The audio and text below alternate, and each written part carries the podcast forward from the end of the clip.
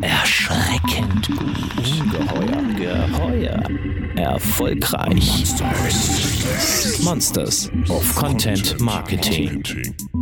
Netflix ist unter den Monsters of Content Marketing der Godzilla. So mächtig wie die Love Brand unter den Streaming-Diensten räumt kaum eine Marke auf Social Media ab. Tausende von Likes sind einem gewöhnlichen Posting sicher. Auch abseits von Instagram und Twitter ist Netflix ein umtriebiger Gigant, macht Podcasts und jede Menge Stories im Web. Wir begrüßen einen, der dafür in Deutschland verantwortlich ist. Herzlich willkommen, Andreas Laux, Head of Editorial and Publishing Netflix Dach. Monsters of Content Marketing. Ein Podcast mit Podcast von Fischer Appelt. Hallo, liebe Hörer. Wir haben es eben gehört. Heute haben wir einen, sozusagen einen Godzilla unter den Monsters of Content Marketing. Ja, er lacht schon. Der liebe Andreas Laux, herzlich willkommen. Ist rübergekommen aus dem Netflix, äh, Berliner Netflix-Büro an die Schönhauser Allee, an unseren Standort. Freue ich mich ganz besonders, ihn begrüßen zu können. Wie gesagt, äh, aus meiner Sicht absoluter Godzilla äh, auf Content Marketing.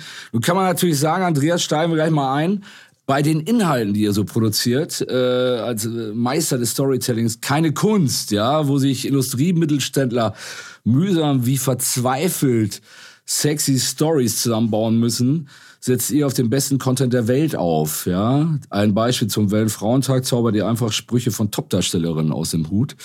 Was entgegnest du dem Vorwurf ist es ja nicht, aber der Einschränkung, ähm, dass es ja doch ziemlich einfach wäre für äh, Netflix Content Marketing zu machen.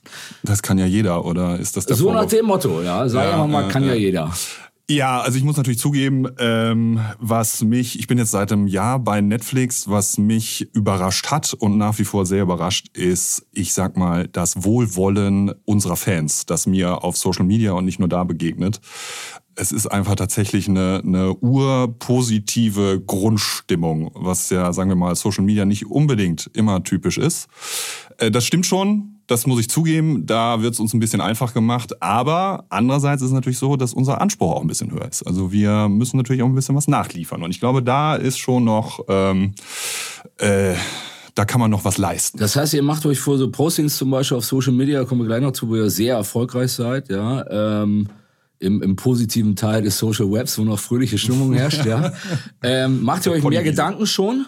Wird schon länger drüber gesprochen, über so einen normalen Post in der Runde oder äh, wie läuft das bei euch? Also, ich glaube, jeder macht sich ja, also jeder, der eine, eine Marke oder ein Medienoutlet vertritt, das auf Social Media vertreten ist, macht sich ja in irgendeiner Form Gedanken. Ob wir uns jetzt mehr machen, weiß ich nicht. Ich kann nur berichten, dass wir uns schon sehr viel Gedanken machen und alles.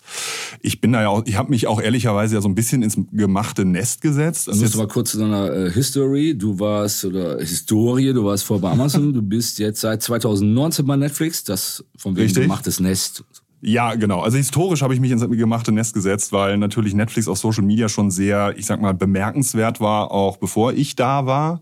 Da haben äh, viele sehr schlaue Menschen sich ausgedacht, wie so eine Marke wie Netflix in Deutschland populär gemacht werden könnte, wie man da einen, äh, einfach nur ein, Grundverständnis dafür, dass die Marke überhaupt da ist, jetzt mal auch äh, außerhalb einer Zielgruppe, die man jetzt, sage ich mal, äh, Digital First ähm, oder First Mover nennen würde, sondern eher einem breiteren Publikum. Da wurde eben schon sehr viel gemacht. Aber es ist tatsächlich so, dass wir eben ja schon äh, da ist da steckt viel Arbeit hinter hinter einem, ähm, aber das wissen ja auch alle, äh, hinter einem Tweet oder einem Post, der möglichst locker daherkommt, locker und flapsig. Das ist ja meistens mehr Arbeit als irgendeine Pressemitteilungsverlautbarung. Und dann Tausende von Faves auf sich zieht. Ja. Ähm, wie viele Leute macht ihr, äh, machen für euch Social Media hier? Ähm, Deutschland, ja, für, wir für sind Deutschland? Oder für Dach? für Dach, ja, wir sind, sage ich mal, ein überschau ich würde uns mal vergleichen mit einer überschaubaren äh, Online-Redaktion, so vom Größenverhältnis. Kann man denn mit Content Marketing, mit Podcasts, mit Social Media Posts, äh, mit Stories auf diversen Websites und Microsites, ja, überhaupt äh, einen Zuspruch äh, für eine Serie ankurbeln oder kommt es dann eigentlich doch nur auf den Trailer an und äh, vor allem auf darauf, was ihr, wie zum Beispiel bei Stranger Things, so an Spoiler-Snippets geheimnisvoll mal durchscheinen lässt. Also Spoiler ja? sollte man auf keinen Fall machen. Also spoilerartige Geschichten, ja. ja. Also ähm, ja, ich, ich glaube, was wir schon machen können, ich wäre jetzt nicht so kühn zu behaupten, dass wir mit dem, was wir tun, ähm, vielleicht die, die, die Watch-Numbers in unendliche Höhen treiben können. Aber was wir natürlich schon machen können, und das ist so unser unser Begehr, dass wir natürlich ein, ich sag mal, eine, eine Kommunikation, erstmal eine Plattform bieten können, um eben auch die ähm, einem, einem Titel einfach eine, eine Darstellung auf Social Media zu geben. Also einfach eine Plattform bieten, dann Teil dieser Diskussion zu sein und eben nicht von oben nach unten zu sagen, so das müsst ihr jetzt finden oder das sollt ihr jetzt gucken. Das funktioniert einfach nicht. Ähm, das ist ja auch kein Geheimnis. Und das ist sozusagen, äh, wenn wir das geschafft haben, dann haben wir unseren Job schon gut gemacht. Das heißt, es geht auch um Community Building. Absolut. Eine Fanheimat um Serien herum aus. Stranger Things ist, glaube ich, ein gutes Beispiel, ne? wo ja. sicherlich intensiver im Austausch steht als bei anderen Serien mit, mit Zuschauern. Ne? Ja, also ich glaube, also was, was mich so persönlich antreibt oder was uns auf, auf äh, als Editorial Team, wie wir uns nennen, ähm, antreibt bei, bei, bei Netflix sind im Grunde genommen zwei Sachen. Das eine ist natürlich jetzt mal sehr, sehr vereinfacht Fandom. Also einerseits die Plattform zu bieten, um Fandom zu zeigen mhm. und ähm, den Fans auch was zu schenken. Äh, und das andere ist eben, ich sage jetzt mal, Kuratierung im weitesten Sinne. Also die Leute und es wird natürlich jetzt nicht weniger, weil es immer mehr Streaming-Anbieter gibt, weil es immer mehr Serien gibt, immer mehr Filme und die sind ja nicht alle schlecht und es gibt ja nicht nur ein paar gute, sondern die sind ja, sind ja zu weiten Teilen alle sehr gut. Mhm. Und da einfach ein Stück weit an Orientierung zu bieten, damit die Leute eine Antwort finden auf die sehr simple Frage, was soll ich denn eigentlich heute Abend gucken?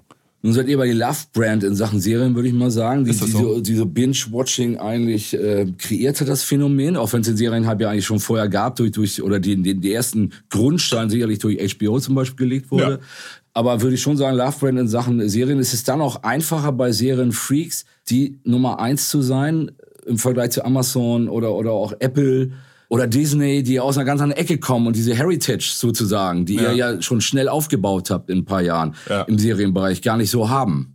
Also das, das bestimmt jetzt nicht so sehr unser Denken, also sondern wir wir wir konzentrieren uns da oder ich konzentriere mich eben auf Netflix. Ich weiß eben, was wir für äh, für coole Shows haben, für coole Serien und ich weiß, habe ein relativ gutes Gefühl dafür, was unsere Fans eben wollen und verlangen und was für ein ich sag mal Kommunikationsinteresse sie haben und da fängt's immer an und das unterscheidet sich auch so ein bisschen zu dem, was ich, äh, sage ich mal, im Laufe meiner Karriere sonst so erfahren habe. Sprich, einfach mal sich stumpf und simpel zu fragen, was interessiert denn unseren Leser, Hörer, Zuseher und so weiter. Und das ist eben, glaube ich, was, was auch so eine, so eine Marke wie Netflix, die ob das jetzt die Love Brand ist, schlechthin, das, das sollen andere bewerten oder du aber was uns eben dann nochmal mehr verpflichtet, eben einfach nochmal noch mal mehr hinzuhören, was interessiert die Leute. Wir, ich glaube, was wir gar nicht machen können, ist in irgendeiner Form im goldenen Käfig zu sitzen. Also ähm, ihr betreibt eine Vielzahl von Kanälen. Wir hatten ja schon über Social Media gesprochen, ist ja noch, noch viel mehr. Ja. ja.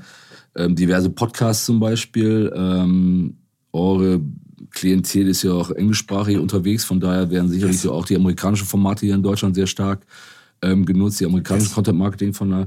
Was ist das Wichtigste, was du und äh, deine Leute machen? Oder gibt man äh, über, was macht ihr überhaupt an, an einzelnen Kanälen außerhalb von Social Media ähm, noch hier? Kannst du noch mal einen kurzen Überblick über die Aktivitäten bieten?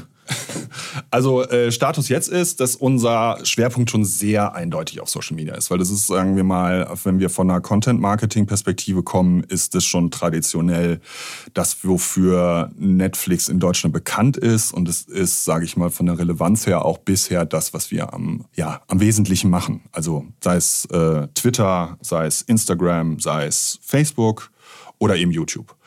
Und das ist, sagen wir mal, ein bunter Strauß an Kanälen, den wollen wir weiter ausbauen, weil das für uns natürlich auch, ja, also sozusagen, das ist unser Zugpferd, das ist unsere Channel-Galionsfigur, sage ich mal, Social Media. Aber ähm, wir überlegen tatsächlich, und da liegt ja auch der Grund, warum ich jetzt eben nicht das Content- und Social-Media-Team bin, sondern das Editorial- und Publishing-Team mhm. bei Netflix, weil wir grundsätzlich das alles ähm, kanalagnostisch denken, um mal ein schönes ähm, Schlaumeier-Wort zu nehmen. Also das heißt, für uns kommt es ehrlich gesagt überhaupt nicht darauf an, auf welchem Kanal wir irgendeine Zielgruppe erreichen, sondern wir gucken uns immer zuerst an, was will die Zielgruppe von uns, was will sie wissen, welche, äh, welche Informationen braucht sie, ähm, was ist überhaupt ihr, ja, ihr Begehr. Und dann gucken wir uns an, wie wir, was diese Zielgruppe, diese vermeintliche eben an Kanälen benutzt und stimmen uns dann und unsere Arbeit darauf hingehen ab. Also das heißt, im Grunde genommen ist alles denkbar. Wenn Macht ihr auch deutschsprachige Podcasts? Ja, wir haben jetzt gerade einen deutschsprachigen äh, Podcast gemacht zur Berlinale. Der liebe Markus Kafka hat da. Das ist dieses, das Format habe ich nur auf YouTube gesehen als Videoformat, gibt es ja. also auch als, äh, als, Podcast, ja? Genau. Also das war die Mitfraggelegenheit. Kannst du kurz was erzählen dazu? Wie findest du den Namen? Fand ich gut, fand ich gut. Gab es Diskussionen bei euch? Fand ich nicht schlecht. Also jetzt überragend, aber gut, gut.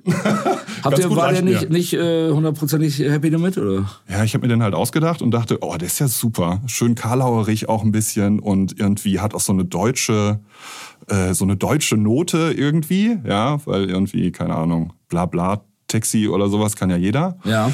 Ähm, naja, musste ich mir, haben wir darüber diskutiert. Aber das Setting ist natürlich, wie du schon sagst, sehr doch etwas abgenutzt schon in den letzten Jahren von Willst du etwa behaupten, es gibt mehrere Talkformate, die im Auto stattfinden? Auto.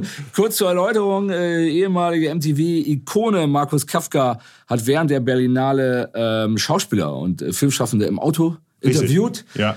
Ja, das war eigentlich die Story. Wie lang, wie lang ähm, war das immer so? es war, ich glaube, wir sind immer, ich glaube, die Podcast-Version, das ist immer so eins zu eins, das war eine halbe Stunde und wir haben dann immer so 10 bis 15 Minuten zusammengeschnitten für YouTube. Das waren alles Leute, die waren mit Netflix irgendwie äh, Nicht nur. Partnern, oder? Achso. Nicht nur. Also wir hatten auch die Chefin von... Hat doch Amazon Prime zugelassen. Äh, ja, aber, aber ehrlicherweise war das schon, also das war auch schon so äh, unser Ziel, dass es jetzt eben, ähm, und das weiß dann irgendwie, glaube ich, auch zu unserem Thema, dass das jetzt eben keine reine Netflix-Content-Marketing-Veranstaltung ist, sondern ich meine, klar, das kann natürlich jeder sagen, aber wir meinten es tatsächlich ehrlich, dass das für uns eine, eine, eine möglich oder dass wir unseren Abonnenten in irgendeiner Form eine Möglichkeit bieten wollte, Einblicke in die Berlinale zu bekommen, die sie sonst nicht bekommen. Und da wir im Grunde genommen unsere Zugänge, die wir haben, ich sag mal, zweckentfremden und sagen, okay, jetzt kommt äh, liebe Showrunnerin XY, wir arbeiten sonst ganz anders zusammen. Wie wäre es denn, wenn du heute mal mit Markus Kafka öffentlich, YouTube öffentlich, über Filmmaking bei Netflix dich unterhältst. Und das war sozusagen unser Antrieb und unser Ziel dabei.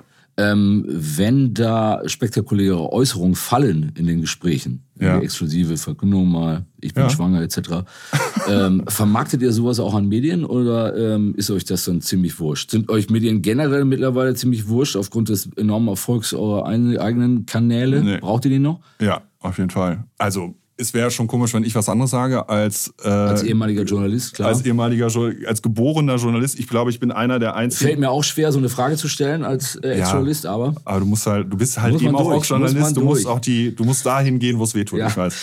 Also es ist vor allem, also sagen wir mal so, ähm, schon aus einer, ich sag mal eher einer äh, Business- und Effizienzsicht. Und das ist nun wirklich nicht die erschöpfende Antwort. Aber wir können und wollen natürlich auch gar nicht sagen wir mal, alles mit Own Channels abdecken, weil das können auch andere, manches können andere eben auch besser. Und da ist für uns dann eben die bessere Strategie, über Partnerschaften oder mit Leuten zusammenzuarbeiten oder so. Doch Medien seid ihr auch Selbstgänger, muss man sagen. Also neue Netflix-Serien werden ja auch mittlerweile in der Öffentlichkeit sehr breit auch, zumindest Ja. erwähnt, ja. Das, that's new Netflix Ja. nächsten Monat oder gar äh, mehrere Rezensionen, ja.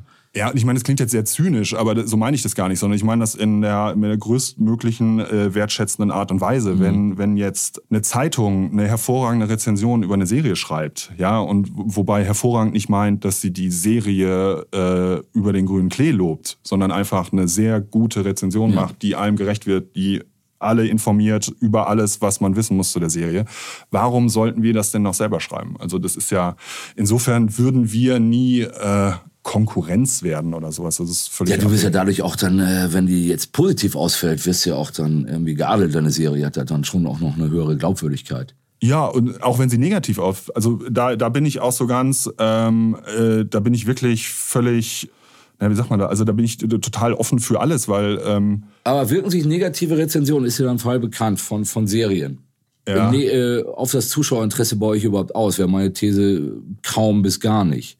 Äh, ja, Nee, also ich hätte jetzt kein Gegenbeispiel. Ich weiß, ich müsste sozusagen, jeder, jemand müsste mir mal den Beweis, den letztgültigen erbringen, dass sich Rezensionen tatsächlich maßgeblich auf Zuschauerzahlen Ist nicht mal mehr bei, bei Game of Thrones zum Beispiel, wo eine extreme Enttäuschung herrschte, auch in Medien über die letzte Staffel, hat sich das nicht, äh, meines Wissens, auf, auf die äh, Zuschauerzahlen ausgewirkt. Naja, also meine Theorie, und da kann ich jetzt, äh, da, Entschuldigung, da falle ich jetzt ins Anekdotische. Also mhm. ich bin sozusagen gerne, größtmöglich. Gerne. Große Anekdotenplattform. ja, danke.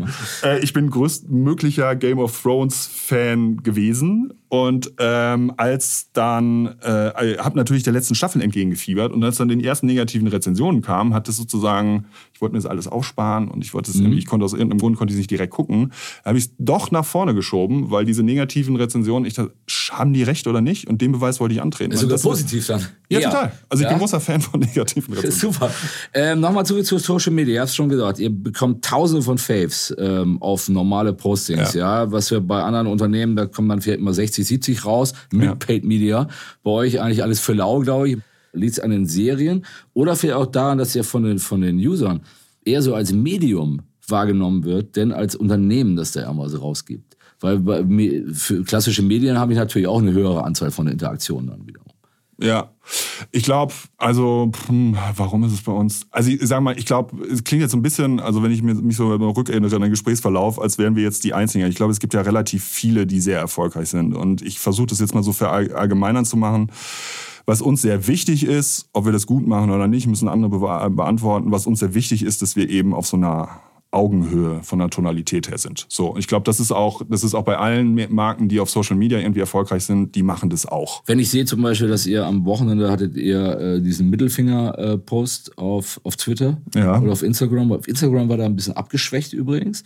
Es war also aus einer Serie oder einem Film. Äh, so gehe ich ins Wochenende, beide Mittelfinger gestreckt. So ja. komme ich am Montag wieder. So komme ich am Montag wieder, völlig fertig, immer noch Mittelfinger gestreckt, ja. Würden sich andere Unternehmen auch gar nicht trauen, muss man sagen. Kannst du eigentlich keinem Kunden vorschlagen normalerweise. Das ist aber das, was ihr dann schon auch Augenhöhe und Lebenswelt vom äh, Publikum damit meint, oder?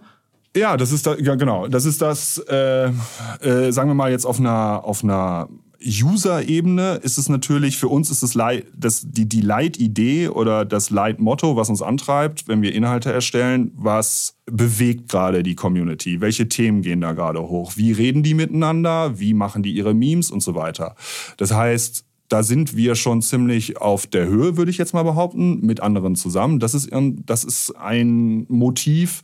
Und das andere ist eben auch, dass man, und das ist vielleicht so eher so, so, so ein Subaspekt davon, dass man eben auch demütig und bescheiden mit seiner Community umgeht, dass man auch mal einen Fehler eingesteht, dass wenn man mal was, weiß ich nicht, ein Datum falsch geschrieben hat oder so, dann auch mal mit einer gewissen Lockerheit und Selbstironie damit rumgeht und sagt, dass wir und ich glaube, das ist halt halt auch was damit zu tun, wie Netflix Kultur ist. Wir können das eben auch. Netflix ist eben ein Unternehmen, das einem diesen Raum lässt. Mhm. Und ich glaube, das ist einfach und völlig wertneutral. Also ohne zu sagen, das eine ist gut und das andere schlecht. Ich glaube, damit tun sich eben besonders traditionelle Unternehmen vielleicht auch ein bisschen schwerer, weil da muss das irgendwie. Ich glaube ähm, einfach, dass ihr zur Lebenswelt der Generation Instagram auch dazugehört. Ihr ja. seid also Bestandteil des Lebens. Ihr müsst nicht wie andere Marken von außen mal ja. anklopfen, ne, Touchpoint, sondern ihr seid integriert ja, stimmt. Wie ein Freund, also so ein bisschen, würde ja, ich jetzt mal sagen. Ja, stimmt. Also äh, genau, ist ja sozusagen ein, ein Faktum. Die Leute gucken halt einfach viel Netflix und die, äh, die gerade die jungen Menschen gucken viel Netflix. Ähm, und wenn man da zur Lebenswirklichkeit gehört, dann ist es natürlich per se, hat man so einen, so, so, einen, äh, so einen Zugang. Euer Team auch entsprechend in dem Alter oder? sind da Menschen wie ich 50 plus, die da an den Reglern sitzen. Naja, ich bin ja auch da. Ist auch, ja. Bin jetzt auch nicht mehr aus dem Frühbeet. Nein, aber bis zum Rentenalter kannst du noch ein paar Firmen machen. Ähm, ja, nee, ich glaube, da bleibe ich jetzt erstmal. Ähm, nee, also wir haben, ja, also es ist ein per se ein, äh, per se ein äh, sehr junges Team, was auch gut ist, aber ähm, worauf ich schon achte, und jetzt eben auch, ich sage jetzt mal so eher in die Zukunft geblickt, dass wir eben auch das, was man Diversität nennt, eben auch im Team abbilden. Weil ich glaube, und da geht es natürlich, einerseits geht es um Geschlecht, um womöglich Migrationshintergrund. Deutschland eine große Rolle, für mich eine Regionalität, weil deutsche Bevölkerung ist eine der, die am äh, wo die Bevölkerungsdichte am meisten verbreitet ist, im Gegensatz zu anderen Ländern. Das ist mir eine große, spielt für mich eine große Rolle. Äh, so Stichwort äh, Berlin-Bubble. Also ich glaube, wir würden keinen guten Job machen, wenn wir sozusagen nur alle hier immer in Berlin im eigenen Saft hocken.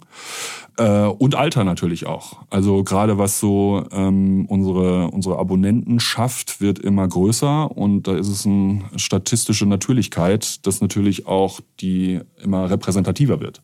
Mhm. Da kann man natürlich jetzt nicht die nächsten 20 Jahre vermutlich nur noch Memes auf Instagram machen, um seine Mitgliedschaft oder seine äh, Abonnentenschaft zu erreichen. Und ich glaube, dass so ein Team einfach nur gute Arbeit macht, wenn da die Lebenswirklichkeiten irgendwie auch innerhalb des Teams abgebildet sind. Nun ist aber ja so schon so, dass ihr von Berlin aus arbeitet, beziehungsweise von Amsterdam, was äh, bis vor kurzem auch den deutschsprachigen Teil mit abgedeckt hat. Ne? Ihr seid dann schon in Hipster-Metropolen zu ja. Hause oder wie, wie erreichst du diese diese ja. Diversität auch in Sachen ländlicher Gegend und so weiter. Deutschland, da sprechen wir ja alle immer davon, dass man Deutschland in Gänze begreifen soll und nicht nur aus dem Dachgeschoss ja. im Prenzlauer Berg. Ja, Medien haben ja das gleiche Problem. Äh, wie, wie, wie kann man das erreichen? Naja, vor allem übers, Hiring natürlich. Also, und Hiring hat ja, also da geht's ja nicht nur darum, äh, welche Leute stelle ich an, fest, auf immer, sondern da geht's ja auch darum, mit welchen Partnern arbeite ich zusammen. Also mache ich jetzt, weiß ich nicht, eine Medienpartnerschaft mit einem, äh, weiß ich nicht, Online-Portal, das besonders viel in Berlin gelesen wird? Mhm. Oder überlege ich nicht einfach auch mal, ob ich eine Regionalzeitung nehme mhm. aus dem südwestdeutschen Raum? Und das ist tatsächlich etwas, das wir einfach alltäglich auch immer wieder hinterfragen. Mhm. Also weil es natürlich auch bequem ist. Also hier in Berlin sitzen Hinz und Kunz und ähm, da kann man ja auch mal 20 Minuten mit der U-Bahn fahren und schon sitzt man bei Fischer Appelt und das ist ja auch alles gut. Aber das ist eben, spiegelt halt nicht die Lebenswirklichkeit von unseren, äh, von unseren Kunden. Also egal von welcher mhm. Firma wieder. Und ja. Wir hatten den Mittelfinger angesprochen ähm, zum Wochenende, aber ihr könnt auch seriös, ja. Zum Weltfrauentag gab es eine Kooperation von Netflix mit den Vereinten Nationen, ja. Also höher kann man ja gar nicht ansetzen. Unter dem Titel Because She Watched gab es eine Kollektion von Dokumentationen, Serien, Filmen, ausgewählt von Frauen ja. aus dem Entertainment-Business. Ähm, also ein besseres Marketing kann man ja eigentlich zum Weltfrauentag gar nicht haben, gar nicht machen. Äh, was meinst du, wie kommt sowas zustande, dass auch die Vereinten Nationen euch sogar als Partner adeln? Gut, ich war da jetzt bei den Diskussionen äh, der Anbahnung nicht so tief involviert. Ähm, ich deswegen äh, stocher ich jetzt ein bisschen im Nebel, aber ich glaube, was natürlich eine Rolle spielt, ist, dass wir tatsächlich eine, eine globale Marke sind. Also dass das natürlich, wenn man wenn man so eine Kooperation angeht und das ist ja, also Netflix ist in allen Ländern dieser Welt bis auf drei oder vier zu, zu, zu sehen und wir, was uns natürlich auch sehr, sehr wichtig ist und ich glaube, wo wir auch einen, äh, wo wir auch einen ganz guten Job machen, ist, eben die lokalen Eigenheiten eben einer jeden Kultur, eines jeden Landes eben ernst zu nehmen, indem wir Serien da produzieren, indem wir Geschichten umsetzen, die in diesen Ländern vor Ort entstehen und eben nicht aus irgendeiner zentralen Einheit äh, Entertainment auf die Welt auskippen. So und das ist, glaube ich, in, also einerseits, dass wir eine globale Marke sind und andererseits, wie wir Globalität umsetzen. Vielleicht ist das sowas, was bei der UN gut ankommt. Ja, ähm, interessiert mich nochmal und sicherlich auch die Hörer. Was ist, wer sind neben Nordkorea die anderen Länder, wo es euch nicht gibt? Syrien und die anderen, die auf Wikipedia Macht stehen. nichts, musst du nicht wissen. Aber Nordkorea und Syrien haben wir schon mal zwei. Achso, China, Entschuldigung. China auch, China. ja. Ah. Hätte ich fast getippt, aber ich dachte dann. Und auf der Krim irgendwie. steht auf Wikipedia, aber ich weiß nicht, was das so, wo, woher das okay. kommt. Ähm, ihr habt den Serienhype vielleicht nicht begründet, ähm, aber zumindest forciert, ja. Mit, ja. mit Binge-Watching habt ihr ein eigenes Phänomen gesch geschaffen, das mit euch klar in Verbindung gebracht wird. Äh, was macht für dich den Reiz von, von Serien aus? Weshalb sind Serien, die es ja eigentlich schon immer gab, aber die guten alten Vorabendserien aus den 80ern, funktionierten ja noch ein bisschen anders als, als der jetzige Hype. Trio mit vier Fäusten und so weiter. ähm, oh Gott. Was für die Serie neuen Typus oder des heutigen Typus, was, was macht so eine Serie so attraktiv für die Leute, dass eine Sucht entstanden ist? Also für mich selber ist, und da bin ich jetzt auch äh, ganz demütig und mache jetzt hier keine Netflix-Content-Marketing-Veranstaltung äh, draus. Äh, Streaming an sich, also die Verfügbarkeit, äh, wann immer, wo immer und auf jedem Device, die Verfügbarkeit von Serien und von Inhalten, die ich cool finde. Ähm, das macht's für mich aus, also in so, so einer, sag ich mal, alltäglichen Nutzungssituation. Mhm. keine Ahnung, heute in der S-Bahn habe ich äh, Stand-up geguckt. Ja, weil das irgendwie 20 Minuten Programme sind, die passen super auf meinen, äh, auf meinen Arbeitsweg. So.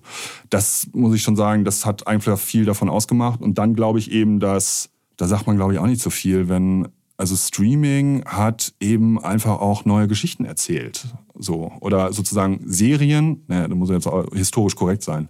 Also Serien in dieser Form, wie wir sie jetzt kennen und wie wir sie feiern und wie sie ihren, äh, wie sie ihren Hype äh, begehen, die haben einfach andere Geschichten, die man so nicht mehr aus einer, aus der Industrie, die dafür eigentlich verantwortlich war, traditionell so gehört hat. So, sondern da wurde offensichtlich eher industriell gedacht und mhm. irgendwie da wurde der Masse entsprochen, was glaube ich auch okay und nachvollziehbar war, aber da kamen dann eben einfach ja, andere Geschichten, andere Erzählweisen und das war, weiß ich nicht, da gibt's ja also die, üblichen Verdächtigen, Sopranos und The Wire und womit mein persönlicher ja. Serienhype angefangen ja. hat und Breaking Bad und so und also das ist ja einfach können wir auch neue Qualitätsebenen verglichen ja. mit dem, was parallel in, in Hollywood äh, klassischerweise geschaffen wird. Ja, oder ich erinnere mich, ich erinnere, also viele Leute erinnern sich ja, wo sie waren, als die Mauer ähm, äh, gefallen ist oder als die Flugzeuge in den Zwillingstürmen geflogen sind. Ich weiß noch ganz genau, als Kevin Spacey bei House of Cards das erste Mal das Gesicht gewendet hat und in die Kamera geguckt hat. Da ich so, so richtig zusammengeschraubt. Ich meine, House of Cards ist jetzt nicht so eine Serie, über die man jetzt noch so großartig jubelt heutzutage. Das aber, ist so der History-Moment eines Netflix-Mitarbeiters. Da weiß aber als, er, wo er gewesen ist. Aber als der sozusagen da die vierte Wand durchbrochen hat, da ich so, boah. So, und das ist halt natürlich was, was, was damit kam. Und mhm. da finde ich, das ist halt schon, das heißt super. Also da bin ich wirklich auch äh, enthusiastisch und gleich wieder 13 Jahre alt. Meinst du, dass solche serielle Formate auch für Marken, für Unternehmen funktionieren, ja, dass man jede Woche ähm, irgendwie auf YouTube schaut, äh, wenn es nicht alles en bloc veröffentlicht wird, ist ja bei euch auch unterschiedlich. Hat das Unternehmen einen neuen Film in der Serie ins Netz gestellt? Ja, klar. Also ich meine, es kommt halt drauf an, ähm, also ich glaube, was nie funktionieren wird, aber da, da, da erzähle ich auch keine Neuigkeit, wenn du Leuten irgendeine Botschaft aufoktroyieren willst, top, bottom, die sie eigentlich nicht interessiert. Sondern wenn du eine gute Geschichte erzählst, warum denn nicht? Also im Grunde genommen machen wir das ja ich sag mal, abseits unseres eigentlichen Produktes bei Netflix machen wir das ja auch auf unseren, äh, in unserem Editorial und Publishing Department. Wir erzählen Geschichten von einer Brand, mhm. die Leute konsumieren. Und warum soll das nicht auch jeder anderen Brand irgendwie, warum soll das nicht funktionieren? Andreas, du kommst, äh, wie ich auch aus dem Journalismus, warst bei Focus Online lange, warst bei GQ. Oh ja. Ähm, danach dann der Seitenwechsel, wir haben es schon erwähnt, zunächst Amazon, ähm, jetzt halt Netflix. Was ist anders bei Unternehmen als im Journalismus? Und äh, daran anknüpfen, war es eine schwere Umstellung? Wie, wie äh, empfindest du das Ganze? Also ich bin, ähm, ich hoffe, meine Mutter hört nicht zu, weil die glaub, ich glaube, die träumt immer noch davon, dass ich irgendwann mal einen äh, Spiegelaufmacher schreibe. Ähm, kann ja noch sein, wir haben ja noch ein paar Jährchen. Ähm, nee, für mich war sozusagen der, der Wechsel auf die böse Seite der Macht, so wie das wahrscheinlich meine, äh, mit Ex, äh, meine Ex-Mitjournalisten sagen würden. Ähm, Hört man auch inzwischen aber auch seltener als ja. früher, habe ich den Eindruck, ne?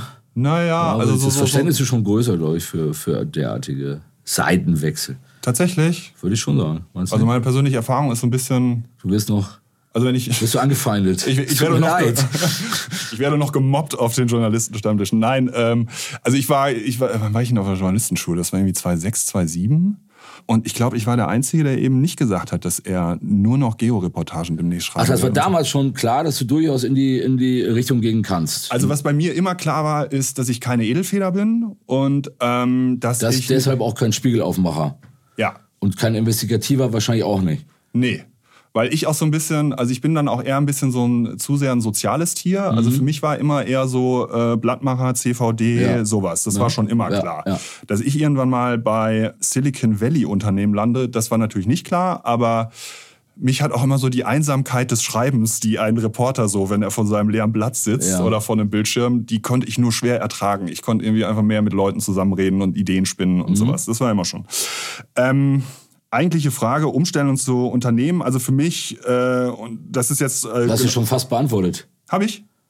Ich würde mal, äh, ich, ich, würde mal unterstellen, dass sie recht einfach gewesen ist, die, ja, der total. Wechsel. Total. Ja, weil du, du hast, das ist, war bei mir ähnlich, durch die Aufgabenbeschreibung, die du gemacht hast und deine Stärken, die du im Journalismus auch gesehen hast. Das mhm. sind ja schon auch Sachen, die man gut anwenden kann bei, bei Unternehmen oder als Head of, äh, Head of Editorial and Publishing, ja. Ja. Ähm, das ja. ist, glaube ich, ich glaube, wenn du investigativ unterwegs bist, wirst du große Probleme haben zu wechseln. Ja, total. Und es gibt ja, ja auch, und äh, bitte nicht falsch verstehen, ich meine das überhaupt nicht irgendwie zynisch oder, oder wertend oder sowas. Es gibt ja viele wunderbare Kollegen, die durch eine Art Idealismus, auch wenn das irgendwie negativ Implik Implikationen weckt. Bei mir überhaupt nicht. Ich meine das, ich meine das hervorragend positiv.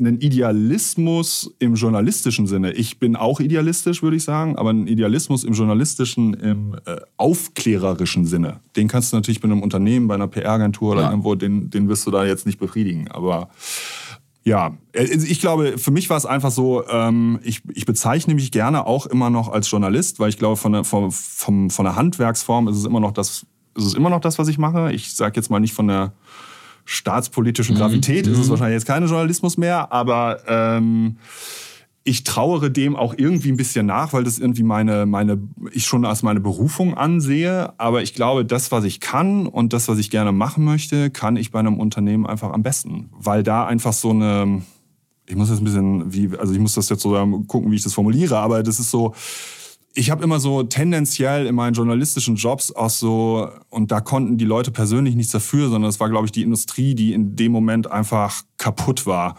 sozusagen eine Orientierung, eine Ur, Ur, Ur-Orientierung an dem, was eigentlich die Leser interessieren sollte oder soll oder tut, die habe ich immer ein bisschen vermisst. Und das kannst du dir, äh, und jetzt nicht aus einem Humanismus heraus, sondern einfach, das kannst du dir in einem Unternehmen nicht leisten. Das geht übrigens vielen so, die ähm, in, auf unserer Seite sozusagen äh, gewechselt sind. Ja. Ja, ähm, dass sie auch vermisst haben, diese Leserorientierung, diese stärkere Kundenorientierung letztendlich. Ja, das ist ganz interessant. Das hört man durchaus öfter mal, ja. Ich meine, so die schlichte Frage, was interessiert heute eigentlich unsere Leser? Das ist eine Frage, die ich in meiner Karriere in journalistischen Redaktionen eigentlich viel zu selten gehört habe. Nein, das war immer eher die Frage, was interessiert mich gerade oder, oder uns, ja? Ja, oder welcher Korrespondent hat denn schon drei Stücke gemacht? Jetzt müssten wir dem anderen Korrespondenten auch nochmal eine geben. See. Bevor wir näher eintauchen, schließen wir mal mit, mit Serienfutter, um oh, ja. den Bogen zu spannen. Äh, beste Serie aller Zeiten für dich? Muss nicht Netflix sein. Peaky Blinders. Ist Netflix. Ja, Habe ich sorry. noch nie gesehen. Ähm, Mega. Ein Klassiker mittlerweile, ja. Ja, ich habe die letzte Staffel noch nicht gesehen. Also es ist eine groß. Ich stehe so auf ähm, Gangster, Mafiosi, Gedöns und dann noch auf Historisches und da kommt beides zusammen. Also das ist. Ähm da muss ja letzte Staffel langsam mal ran. Ja, ja. Aber es gibt ja so viel und ich muss ja auch so viel gucken. Richtig. Deshalb die Frage, welche Serie guckst du gerade?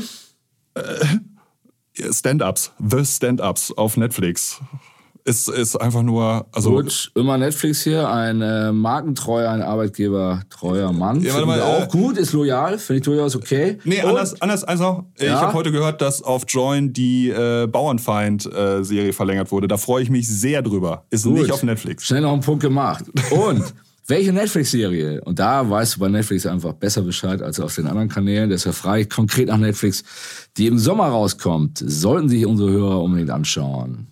Oh. Oder im Herbst oder wie weit du schon vorausblicken kannst. Okay, ich habe zwei Sachen. Ähm, eine, die ist ein bisschen berechenbar. Äh, How to Sell Drugs Online Fast. Kommt dieses Jahr die neue, zweite Staffel und ich verrate nicht zu viel, wenn ich sage, wow. Also die ist wirklich äh, großartig. Ähm, und die zweite Staffel ist noch, äh, ich, äh, ja, egal. Und noch äh, mir ein besonderes Herzensanliegen Unorthodox äh, von. Die ist ja jetzt vor kurzem angelaufen, ne? Ja, genau. Ist äh, eine Show von Anna Winger, die zuständig war für oder die auch entwickelt hat Deutschland äh, 83 äh, die Trilogie und äh, das ist eine ganz großartige Serie. Die wurde übrigens in drei Sprachen aufgenommen und nicht gedubbt. In Jiddisch, Deutsch und Englisch. Unbedingt gucken. Super, liebe Hörer, habt ihr zum Schluss mal richtig was gelernt noch für die Zukunft, das ihr anwenden könnt und wisst, was ihr schauen müsst, sofern ihr Netflix-Abonnenten seid. Ja, also. äh, was wir Andreas natürlich äh, herzlich wünschen. Andreas, vielen Dank, dass du da warst. Vielen Dank. Ja, Godzilla auf Content Marketing. Alles Gute für ja. dich und natürlich auch Netflix braucht man nicht alles Gute zu wünschen, läuft sowieso von selbst. Ja. Ähm, ja? Kann ja mal. Und äh, liebe Hörer, ich würde sagen, bis demnächst bei den Monsters of Content Marketing. Tschüss. Tschüss. Bis zum nächsten Podcast mit Podcast. Für weitere Monsters of Content Marketing. Schaut nicht unters Bett. Schaut unter www.fischerappelt.de.